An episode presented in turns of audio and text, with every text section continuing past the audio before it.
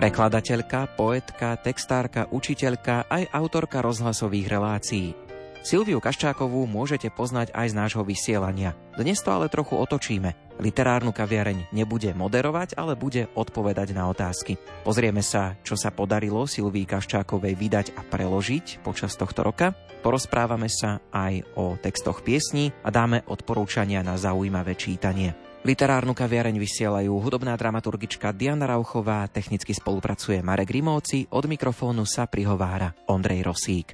Želáme nerušené počúvanie.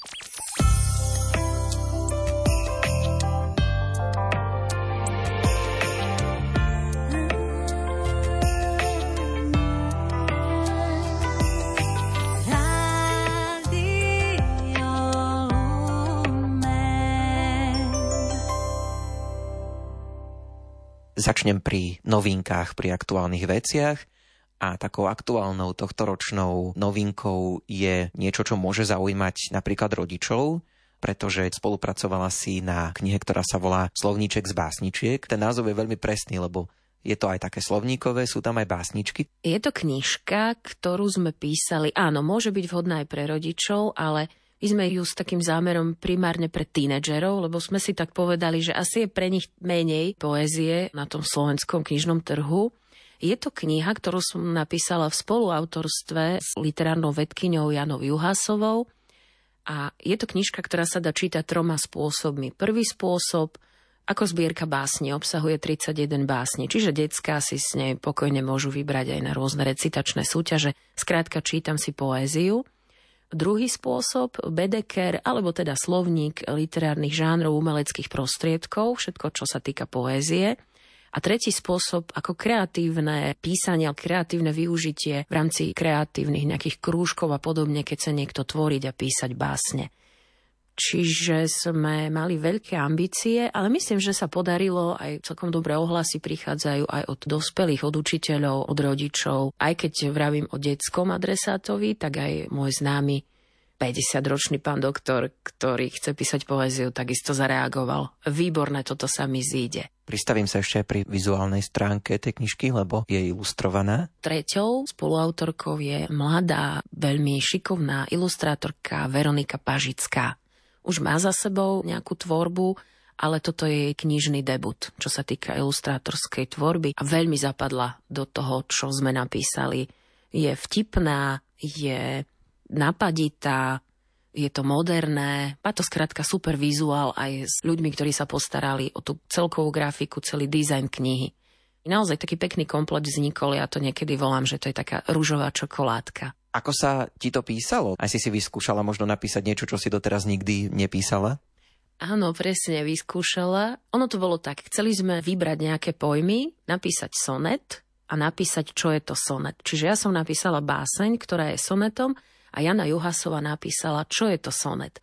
Ona to nepísala obyčajným spôsobom alebo takým školským, kde si nájdu detská poučku alebo v nejakom literárnom slovníku, ale jednoducho, ale pritom napadito, s nejakou pointou, s nejakým odkazom, aby sa to dobre čítalo, aby to bolo aj jasné, ale aby to nebola nuda, aby to nebola doslova poučka. Čiže ja volám, že vysvetlenia napísala, že to je naozaj veľký kus roboty, čo ona urobila a ja som k tomu napísala básen. Čiže ak ty hľadáš, čo je to sonet, tak sa dozvieš, čo je sonet a nemusíš ho hľadať v iných knihách, máš ho tam hneď ako príklad.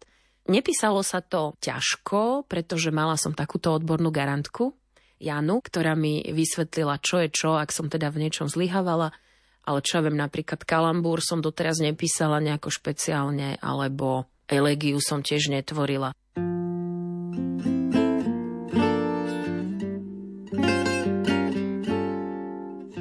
Túlavé vtáky Myslíte občas na vtáky. Stále sa niekam túlajú. Láka ich slnko, svet a juh, najradšej až nad oblaky.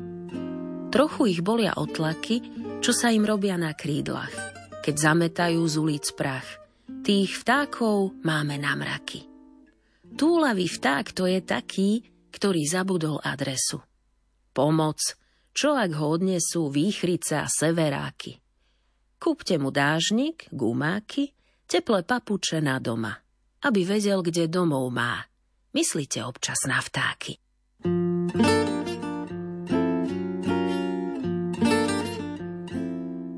Táto báseň je pod heslom, alebo nájdete ju pod heslom Rím obkročný. Obkročný Rím je priateľom neobyčajných rozprávkových hrdinov. Dokáže sa rozkročiť ponad celú strofu ako dlhý pri prekračovaní širokej rieky. Ponad dva verše, ktoré pripomínajú resky potôčik, vie vytvoriť pomyselný most, aby sme aj my zostali v suchu. Takto. A, B, B, A.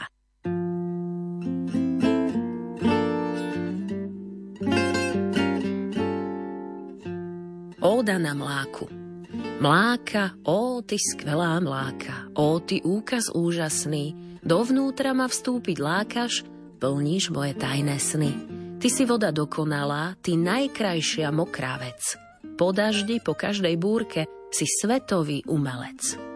Mláka, ó, ty veľké more, plavím sa rád v teniskách. Na chodníku pred bytovkou, v tých najkrajších detských hrách. Mláka, ty si naj, naj, naj. Od okraja po okraj, bielej loďke z papiera, veľké vlny predstieraj. Ty si poklad na ulici, ty drahokam z oblohy, ty fontána pre nohy, milujú ťa uličníci. Mláka, ty si najvzácnejšia. Ani lietať netreba. Vždy, keď ležíš na asfalte, spadne nebo do teba.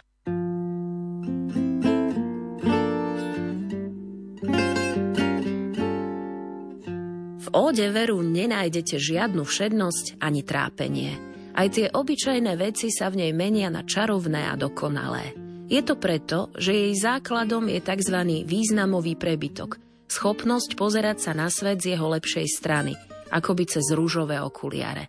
Tomu sa prispôsobuje aj forma básne. V óde je časté oslovenie, zvolanie, epiteton, personifikácia, hyperbola, klimax a iné rétorické postupy. Napríklad rôzne spôsoby opakovania, anafora, epifora, refren a iné.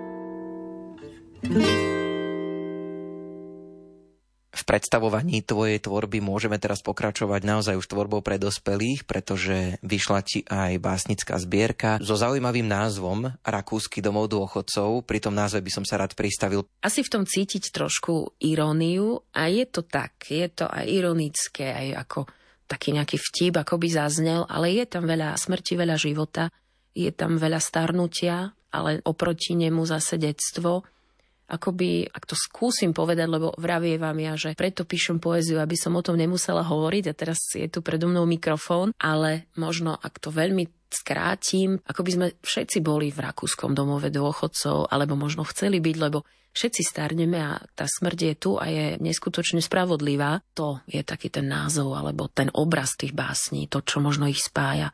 Zbierka obsahuje jednu báseň, teda s týmto názvom, takú titulnú, Vlastne ja sa to dozvedám z tých recenzií, čo vychádzajú na knihu, čiže ja čítam recenzie.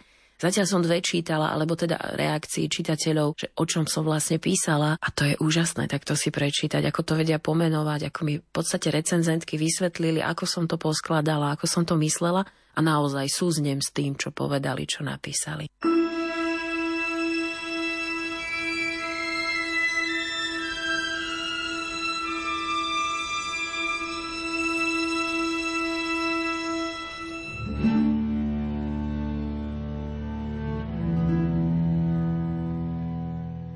Rakúsky domov dôchodcov. Zvyknutá mať výčitky z neskorého vstávania a boha pustého nič nerobenia, si ustielam posteľ a čistím umývadlo. Nerobím hambu a nepobehujem od sesterne k sesterni s kríkom, keď už nemám lieky. Ale kultivovane oznamujem a prosím o pomoc. Záchod volám toalety. Naučená každému, ale ozaj každému pozdraviť, sa pritom vždy trochu unavím až ma to vystraší. Patrím do skupiny aktuálny stav pacienta, orientovaný a chodiaci. Skupina, v ktorej sa nedá zostať.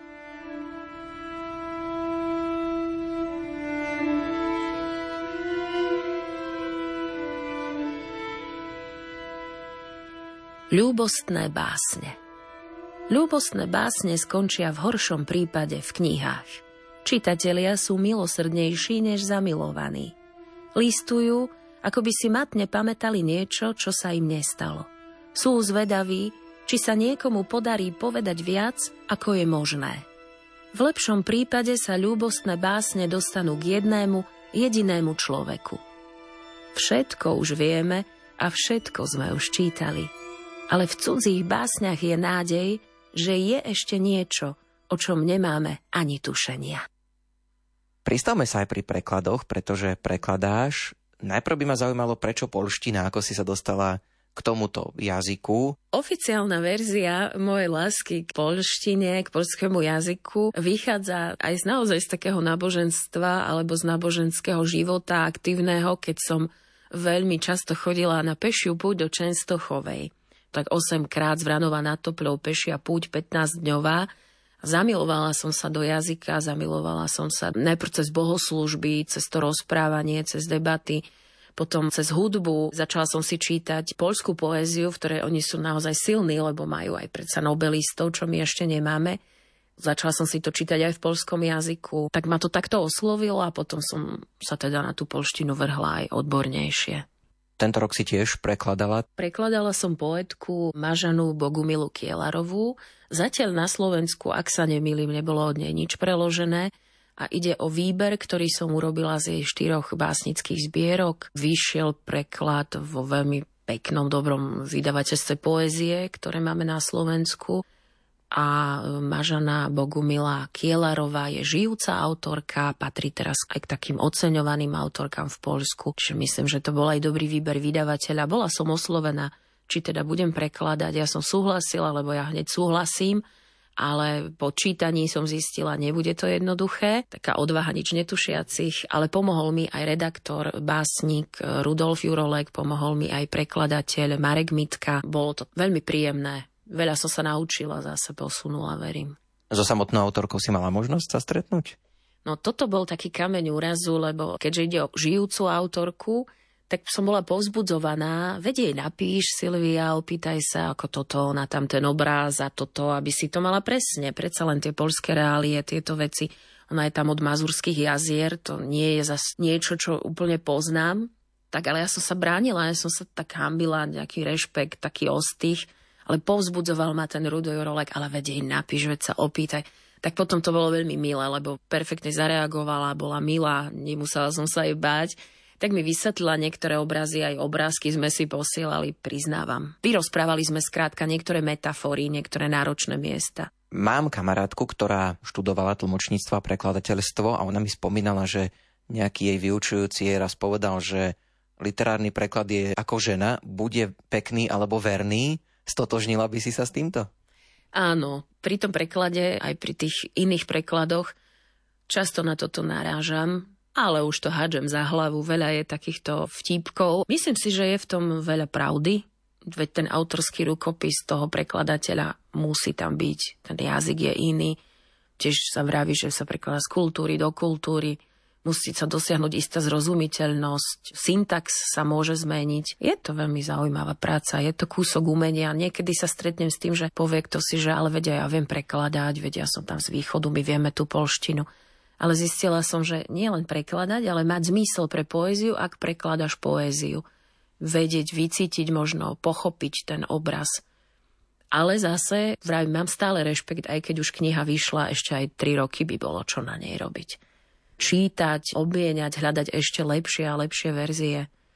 Ale tak ja iná robota, treba sa aj iným veciam venovať. Už teda sme to uzavreli a pustili von.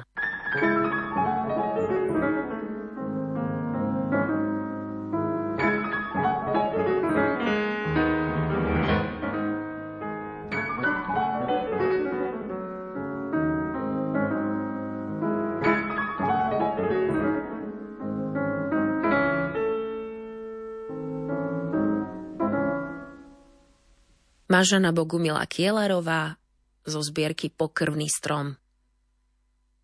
Jasné úsvity smrti. Kedysi sa zomieralo doma. Bolo dosť času zoznámiť sa s umieraním, trochu s ním pracovať, začať skôr od niečoho menšieho, bolesti chrbta alebo natrhnutej šľachy. Telo sa potroche oddeluje od života. Rozhliada sa, ako by zastalo na hranici dvoch krajín. Pýta sa, ktorej z nich patrí táto zem. Ešte má čas, kým ho vezme na seba mocná mŕtva vlna nahej noci. Kým nastanú úsvity bez oslnenia v tichu vyľudneného sveta, kde nie sú ostrovy ani plitčiny a aj osamelosť je už úplná.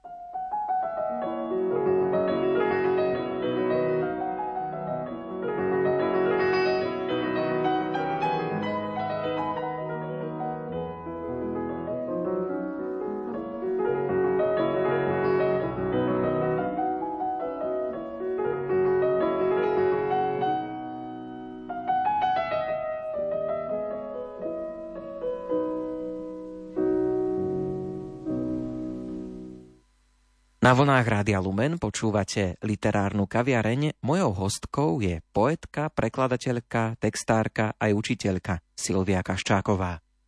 Poďme teraz k textom. My si aj hráme aj vo vysielaní Rádia Lumen, aj v tejto relácie piesne, o ktorých možno ľudia ani nevedia, že autorkou textu je Silvia Kaščáková. Ako toto vnímaš, že vlastne vždy je v popredí ten interpret, ten spevák, a text je tak v úzadí. Asi nepotrebujem, aby sa o mne hovorilo. Ja si to tak striedam, že tie také potreby, túžby autorské si naplním raz piesni, potom zase v básni, potom niekde čítam, že nie je to také, že som len textár, ale produkujem aj iné typy textov. To ma tak nasíti, keď chcem sa niekde počuť alebo chcem niekde niečo povedať, oznámiť, ohlásiť, tak nemám to také silné v sebe a rozumiem tomu, že to sú muzikanti, hudobníci, speváci, kapely. Ja si myslím, že sa aj venujeme textárom, hlavne tým veľkým menám v reláciách rôznych. Zamýšľam sa nad tým, že či z každého textu môže byť báseň a že či z každej básne môže byť text. Dá sa to transformovať, ak ten muzikant si trúfne. Predsa máme aj piesne, kde nemáme rím, lebo ten rím asi je taký ten základný pre tú našu populárnu hudbu, veď aj pre šanson a podobne. Už v šansóne nám vypadá refren a dá sa spievať, čiže sa nepíše šansón ako refren, ale sú také texty, sú také piesne. Teraz napríklad s Martinom Husovským ideme do toho, že už Martin v podstate to zhudobnil práve zo zbierky Rakúsky domov dôchodcov, jednu báseň. To sú básne, ktoré sa nerimujú, je to krátke, ale veľmi sa mi páči, čo urobil, tak verím, že sa to podarí dotiahnuť a že to aj vydáme vonku. Pristavil by som sa pri gospelovej alebo celkovo duchovnej tvorbe, keď máš objednávku, požiadavku alebo to už bu napísať nejaký gospelový duchovný text, je to náročné, lebo zdá sa mi niekedy, že sklznú tí autory do kliše a nejakých všeobecných fráz a potom ten text, hoď by aj mohol byť pekný, tak vlastne to celé na tom nejako padá. Je to pre teba obmedzenie, keď to má byť také gospelové duchovné, alebo je to skôr výzva? Bola to výzva, napísala som čosi, veď práve napríklad s Petrom Milenkým, nemám momentálne takú slinu, také nápady, ako to ešte uchopiť a aj sa trošku bojím, aby teda to bolo prijaté, lebo keď to bude príliš možno nezrozumiteľná metafora, aby niekto sa možno nepohoršil, aby to vedel prijať. Lebo tie také známe metafory, lebo veď Biblia je plná obraznej reči, plná metafor, Boh je láska, svetlo, cesta, brnenie si oblečte. Naozaj, keď čítame tieto texty, to je búrka, to je poézia, výbuch obrazov, symbolov, podobenstiev a tak ďalej. Čiže je tam veľa poézie, ale napriek tomu sa mi zdá, že práve pri takej tej vlastnej tvorbe sa ako keby bojíme vytvoriť nové metafory. Používa sa toto, čo sú síce nádherné vety, ale môžu znieť už klišelovito, lebo sa v podstate stále opakujú v tých pesničkách. To ma dosť aj istý čas rušilo, vyrušovalo, že ak v piesni zaznie Boh, ak zaznie láska, ak zaznejú veľké naozaj biblické pravdy, niečo dogmatické, tak musí tá pieseň byť dobrá. To sme tak niekedy doma hovorili, keď sme počúvali, že zaspievajme si teraz nejakú svetú pesničku. Hej, že taký ten sveta pesnička. Tak keď je to sveta pesnička, nemôžeme povedať predsa, že je škareda. Ale zase nemusí to byť pieseň, ktorá má dobrú úroveň, čo sa týka hudby, spracovania, ktorá má dobrú úroveň podania speváckého, ktorá je nová, originálna. Ako by sme si to posvedcovali týmito nejakými biblickými pojmami a podobne. A zase možno naopak, že pieseň, ktorú by sme primárne neoznačili ako svetú, môže mať v sebe tú hĺbku, to duchovno. Možno aj keď sa tam práve nespomenie ten Boh a Ježiš a všetko to tam navrstvíme. Vnímam to presne tak a to zvykneme aj hovoriť na rôznych literárnych súťažiach, keď decka píšu poéziu a snažia sa písať, tvoriť vlastné básne a chcú napísať báseň nejakú duchovnú. Napíšte báseň o Bohu, ale napíšte ju tak, aby ste tam slovo Boh nepoužili. Napíšte báseň o láske, ale tak, aby ste tam slovo láska nepoužili. Už len to je výzva, už len to je obmedzenie, ktoré paradoxne prinesie oveľa viac alebo veľké ovocie, ktoré zatvoríš, dáš obmedzenie, ale tým vlastne otvoríš dvere úplne iným novým myšlienkam, pojmom, spojeniam, ktoré by si možno inak nepoužil. Hovorili sme o tom, že pri prekladoch si sa kontaktovala s tou polskou autorkou. Ako je to pri textoch? Pomáha ti, keď si v kontakte s tým, kto to nakoniec bude spievať? Nejako zvlášť to nepotrebujem, skôr potrebujem poznať tvorbu toho človeka. Aby som teda nevymyslela zase nejakú pieseň o slnku, keď už o slnku má tri pesničky. Skôr tak tematicky, aby som vedela, čo má ten spevák alebo speváčka v slovníku.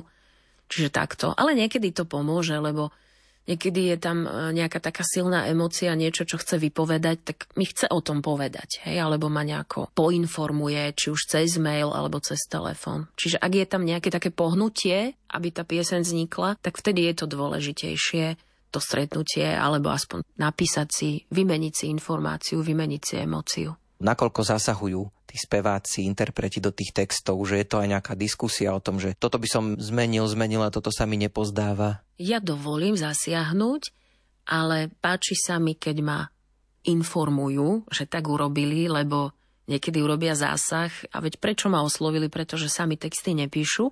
Potom ten zásah, ono to trošku cítiť. Kvôli niečomu som tam dala to slovo, oni ho vymenia, alebo zase nejako potrebujú ináč zaspievať, alebo možno chcú nejako ináč nafrazovať tak aby prešla aspoň tá informácia, lebo už sa mi stalo, že si niekto niečo vymenila. Oznámil mi to až potom, keď už vyšlo. A nebola som nadšená, no ale už tak zase nebudeme sa teraz ani na seba hnevať.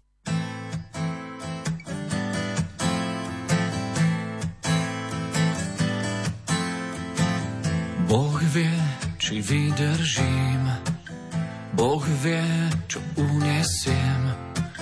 Vravia, len pán Boh s ním, Boh vie, nič nepovie.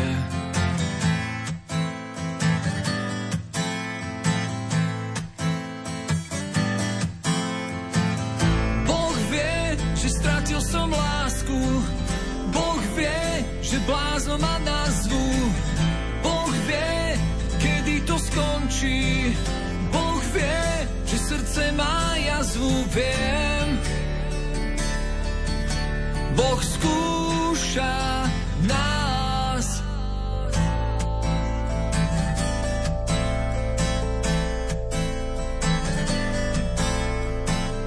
Boh vie, že tak som mu veril.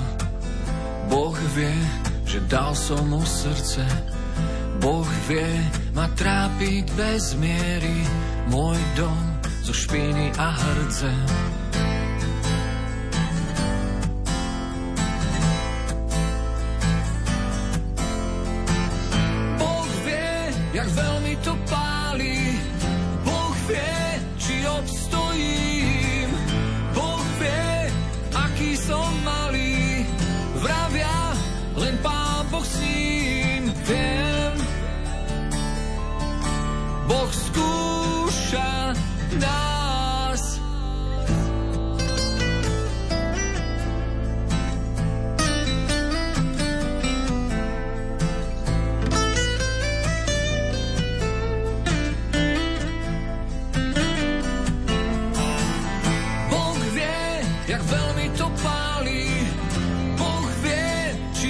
hrdce.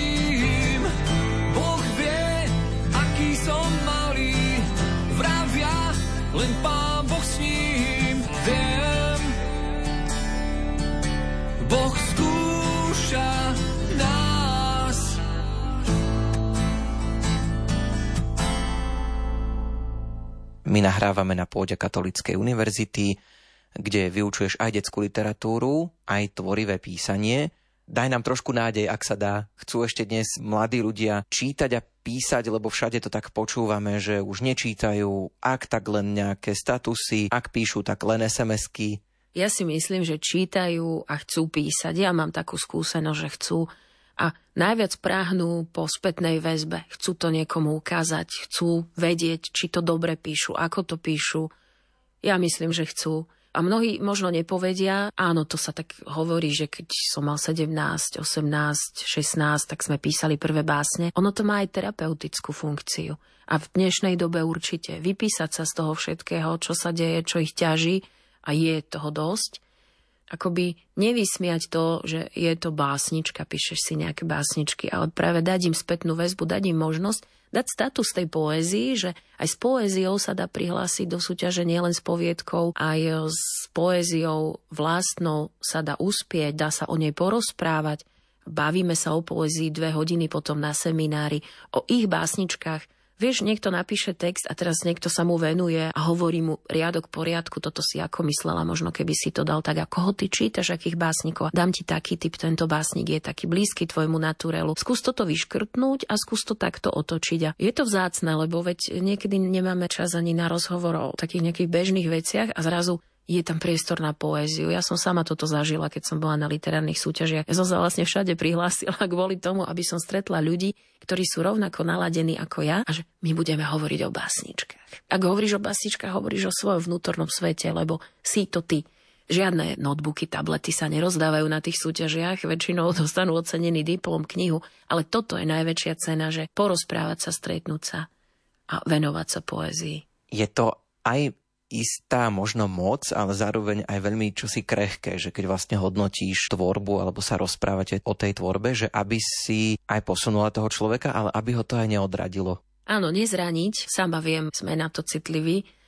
Snažím sa, ja to tak jednoducho, vždy najprv to kladné, to pozitívne, čo sa dá pochváliť, dobré báseň má dve strany, jeden riadok sa mi páči, tak poviem tento riadok, ale hľadať skrátka, čo sa dá pochváliť, aby vedel potom autor, čoho sa držať, čo sa zapáčilo. On si to bude teda veľmi dobre pamätať, čo sme mu povedali. Takže najprv pozitívne, potom možno, vieš, ako sa to hovorí, nie chyby, ale miesta na nápravu, miesta možnosti zlepšenia alebo takto. Ale je to pravda, ťažko sa nejako skritizuje, ale konštruktívne. No. Možno ukázať nejakú techniku, akým spôsobom by mohol nad tým textom rozmýšľať, akým spôsobom k nemu pristúpiť. Niekedy decka naozaj si myslia, že báseň je to, čo sa rímuje, že, že musí tam byť rím. Niekedy sa boja dať alebo nedať interpunkciu, ale to všetko predsa je v poézii možné. Niekedy si myslia, že musí mať aspoň dve strofy, ale báseň môže mať aj dva riadky. Čiže takéto veci poutvárať, poukazovať, porozprávať tie možnosti. A teraz vlastne sa oblúkom vrátim k tomu slovničku z básničiek, že presne to sme my chceli s Jankou Juhasovou ukázať aj v básni, ale aj v tom vysvetlení, čo ona napísala, že to nie je také ťažké a že báseň nie je, že bla bla bla, ale že napríklad máš 31 podvob možností a to sme ešte zďaleka všetko nevyčerpali. Čiže akoby ukázať, nasvietiť reflektor na poéziu. Vždy sa tak už na konci toho celého procesu hovorí o tom, že autorom knihy je, alebo autorom prekladu je, ale vlastne asi si vždy treba uvedomiť, že je to nejaký tím, ktorý za tým je. Celé to dielo na konci dňa, tak povediac, vzniká vďaka viacerým ľuďom. Máš takých ľudí, ktorí ti napríklad aj tento rok pomáhali, s ktorými si spolupracovala, ktorých by sme mohli spomenúť? ten zoznam je veľmi dlhý, tak ja skúsim to tak nejako, aby som na niekoho nezabudla, ale naozaj v tomto roku sa darilo slovám, darilo sa poézii, darilo sa knihám. V prvom rade Janke Juhasovej, že teda sme to spolu dali a to, čo sme ukuli v kaviarni, teraz sa môže nachádzať v rôznych poličkách a tých spomínaných kabelkách. Ľubke Kepštovej, ktorá nás podporila úplne na začiatku, Danke Podradskej, ktorá nás takisto podporila, čo sa týka slovnička z básničiek, Veronike Pažickej za ilustrácie, čo sa týka Rakúskeho domova dôchodcov, Marii Čorejovej za paradnú obálku z červenej deky, taká dôchodcovská obálka, Janovi Gavurovi, vydavateľovi, ktorý veril tým textom, ktorý počkal na ne a ktorý ich pomohol mi uložiť, dať dokopy, Marekovi Mitkovi, Rudovi Jurolekovi, Jurajovi Kuniakovi, pani Margite Bizikovej, redaktorom alebo teda dizajnerom knižky Slovniček z básničiek Jane a Paľovi Bálikovcom. Neviem, možno som ešte na niekoho zabudla Milé Medvedovskej, ktorá tento rok vydala CD a venovala priestor aj môjmu textu vo svojej piesni. jej manažérke Katke Lesajovej, Danovi Špinerovi, ktorý stále šíri nejako môj kontakt, Maťovi Husovskému, že zase do toho so mnou ide. Dokonca aj Danke Košickej, pani herečke Košickej, ktorá mi načítala verše z Rakúskeho domova dôchodcov. Tak ak som na niekoho zabudla, samozrejme Pánu Bohu. Čiže Bohu vďaka. V